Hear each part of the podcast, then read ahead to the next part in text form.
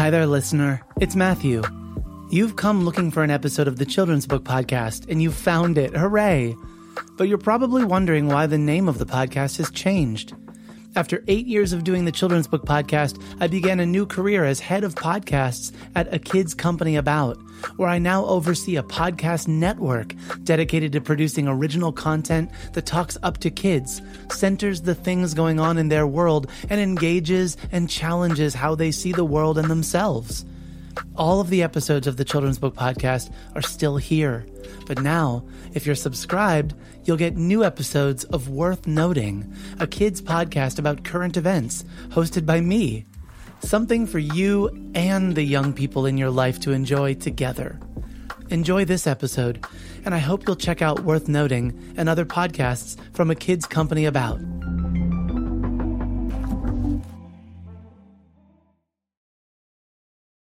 Support for the Children's Book Podcast comes from Storyteller Academy.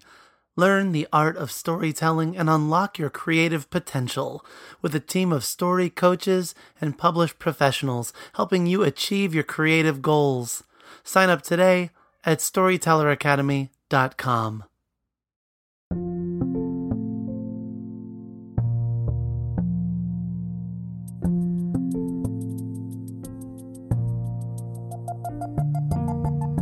Happy almost New Year. This is a special kind of episode, and so I thought I would bring something a little special I've been working on to share with you. But first, in the imitable words of the late David Bowie, ch ch ch changes. 2020 is upon us, and it's high time I change things up. The Children's Book Podcast, as you know it, is going to stay largely the same, but the scenery around us is getting an upgrade. Starting in early 2020, I'll be launching my new website at MatthewCWinner.com. If you go there now, you might be looking at the same, same old, but just you wait. The new design is slicker and faster and should make it super easy to meet all of your Kidlit podcasting needs from this here Kidlit podcaster. I've already got the first two months of the show booked for 2020, and my word, I cannot wait to share with you the conversations I have been having. Many of you have been generous in backing this podcast on Patreon, and I wanted you to know that I am grateful as ever for your support. In 2020, I'm streamlining things on Patreon with just two support tiers. Many of you support with a buck, and that all adds up. Thanks a ton for that. For those looking for a little more, I've started a $5 tier that gets you exclusive content in the form of a brand new podcast for those supporters called Matthew in the Stacks. This show follows an Ask Me Anything style format in which authors and illustrators submit questions they have about the library, librarians, and all things bookish. It's a chance to turn the tables and for me to offer insight into how libraries work from the perspective of one school librarian. The episodes are about 10 minutes in length, and they release on the 15th and 30th of every month exclusively on Patreon. The first two episodes are already up, and I'm including one here for you to enjoy with a question submitted by Margarita Engle, renowned poet and children's book author. Links to the Patreon are in the show notes, and I do hope you enjoy listening. Thanks for making this the best year yet on the Children's Book Podcast. I look forward to all that 2020 will bring us, including the chance to meet a whole bunch of you face to face. Cheers!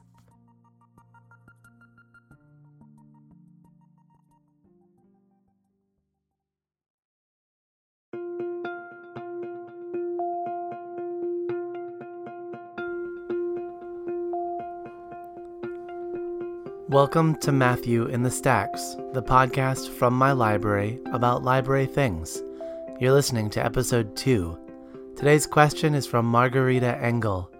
She asks Are librarians aware that some authors are wounded by the phrase weeding? Is there a less demeaning word that could be used for removing our older books? Margarita, I am so glad you asked this because, quite frankly, it was something I never thought about. Weeding is such a librarian specific term, something I think most of us learn at library school in those programs, and uh, something that, because of the internet and because of interacting with other people has permeated into the greater public. But while that term, I think, was created to be helpful and create a sense of urgency and importance for the work that librarians do to curate a collection, being on the other side, being an author, I would imagine it can be quite a hurtful word to hear that your book was weeded. So, first, for those that are uh, new to this phrase, a primer on weeding. I have all of my librarian textbooks from college. And so I was looking up some information to be able to share, to be as articulate as I could. And uh, so I'll start by saying that weeding is a systematic removal of resources from a library based on selected criteria. It's the opposite of selecting materials. So we have selection and removal. Though the selection and deselection of material often involve the same thought process, because weeding it's a vital process for an active collection. It ensures the collection stays current and relevant and in good condition. Weeding is done on a continuous and ongoing basis, and it's a little different based on what librarian is doing the weeding. Um, we weed because we want to make sure that we get rid of materials that are falling apart and ideally replace them with materials that are newer, sturdier. Uh, the materials can go out of fashion or become out of date, uh, can uh, have problematic material over time. And uh, we want to make sure that our collection reflects what is relevant and what is current sometimes it's important to hold on to books because they have historical significance. Um, but other times, you're doing more harm than good to hold on to those books. And school libraries maintain a much smaller collection than public libraries. Uh, so I think that purchasing and weeding look a little different in a school. And in a school, we also need to make sure that the bookshelves themselves aren't super packed. If the bookshelves are packed, it's hard to get a book out. You're browsing a shelf and browsing through a lot of books that might not be uh, the strongest choices to have on your shelf, and so the reader might lose interest. Really, we want the shelves to be, shall we say, as potent with quality as possible. My uh, library professor in grad school used to use this great analogy of old milk in the refrigerator and how one might justify keeping old milk in the refrigerator and how that equates to keeping an old book on the shelf. And it would go something like, uh, Why would you justify having old milk in the refrigerator? Would you say, Well, at least you have milk in the fridge? Or, You know, that milk isn't really that old. Or maybe you keep it in the refrigerator as a reminder to go out and buy more next time you go to the store. Or maybe your excuse is just, I just keep forgetting to take it out. Regardless, it's still old milk and it, it, needs to not be there. It's not serving your refrigerator uh, the way that certain books might not be serving your library. I, I read in doing research again to respond that a well curated collection can actually increase circulation. I hadn't ever thought of it so directly before. I just had in mind for wanting to make the collection something that ideally a reader could blindly pull a book off the shelf and I could be proud with whatever book they are checking out and taking home. Um, but reading that it actually um, does increase your circulation because uh, your readers are sifting through more relevant and interesting reads is really awesome to to hear that justified. But I got to get back to Margarita's question, which is um, the notion of of this phrase being hurtful, and are we aware as librarians that that we're wounding authors by saying, "Hey, we're weeding your book," or "We're weeding these books," or "Weeding those books"?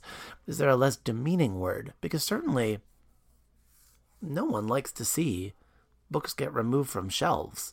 Uh, that's a very hard thing to do. And um, thoughtful librarians work really hard for where those books go after they leave our shelves. And I think therein lies the key for how we can maybe find better words. Because I suspect weeding is a really helpful analogy for getting librarians to take action and not allow those collections to become out of date.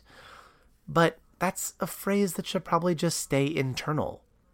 Because what connotate or what connotations come to mind with weeding something? I think when I weed our yard, when I weed our garden, I'm getting rid of things that are persistently annoying. Those things that are keeping the the the the flowers and, and vegetables that I want to be growing, they are trying to suffocate the growth of of those vegetables and of those flowers. Uh, I, I think of all of the really, really negative things we think about for weeds and how it's really hard to get rid of weeds and how you have to dig down in the roots and really, really get them out of there. Uh, everything that I can think of is aggressive and awful. And I wouldn't ever, ever want an author of any book in our collection from any time to think that I think of their work with the same spite and anger as I do the weeds that are keeping my sunflowers from growing. I can't imagine what harm that must feel. So let's come up with some better words that we can use, librarians. Let's think of ways that we can phrase this better. The the go-to that I always use is curating. When people see me removing books from the shelf and ask what I'm doing, I say I'm curating the collection. Um, because I think that this notion of adding things to a menu and taking things off of a menu for a time uh, speaks to wanting to offer the best the house has to offer. So I like to liken the library to a restaurant in that way. Not every item we offer is perfect for every person, but hopefully every person can find something that they will love on that menu, and every item on the menu will be loved by the right person. I wonder what other words we could use. Maybe discarding? Discarding makes the book feel like trash, though, and I don't like that. Removing well, we can remove things for any number of reasons. Sometimes removing gives the sense that we're just putting something on hold and maybe it'll come back, right? You're being removed from an activity, but maybe you can earn your way back onto the shelf. I don't know if that's quite accurate of what librarians are trying to accomplish by weeding materials. Pruning is maybe a little less hurtful, but still keeping the garden reference. But we prune the collection versus weeding individual items. I don't know if the analogy quite works. I like the idea of of pruning a rose bush to make sure that those flowers can blossom uh, as, as, bright as they can and that the plant is as healthy as it can be. But still, I don't know if that quite does the trick. Thinning? I'm thinning the collection. I don't, I don't, I don't know about that. that feels like uh, you got a lot of loose weight that you're trying to get rid of. You got a lot of hangers on that you uh, just want to lose.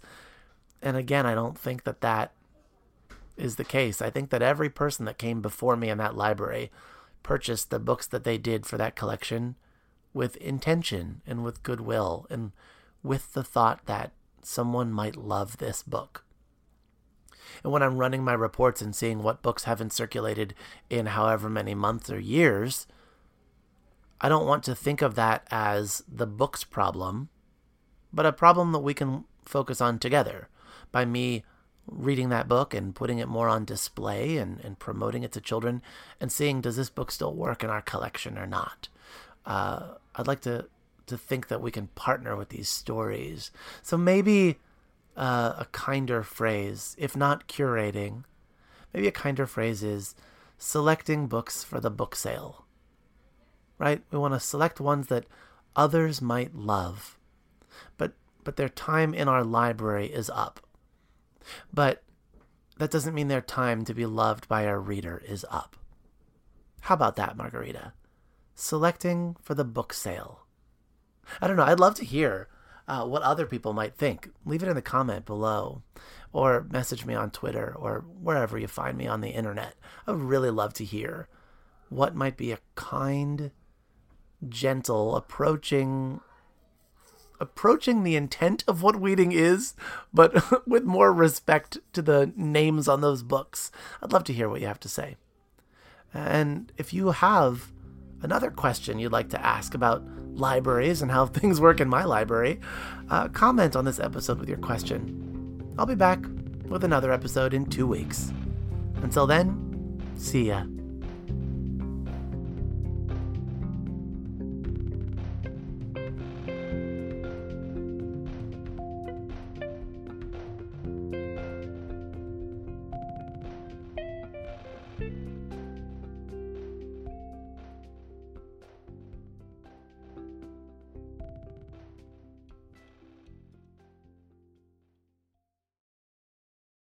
We know you value what you put in front of your kids, especially when it comes to screens and podcasts. That's why we're excited to share a new podcast from our friends at Sleepiest, creating bedtime stories to help your kids fall asleep fast. Hello, Abby here. If you've got children and find bedtime's a struggle, I'd like to tell you about Koko Sleep, a children's story podcast designed to make bedtime a dream. Koko Sleep turns a chaotic bedtime into cozy bonding time. The stories are delivered in a pace that gently slows.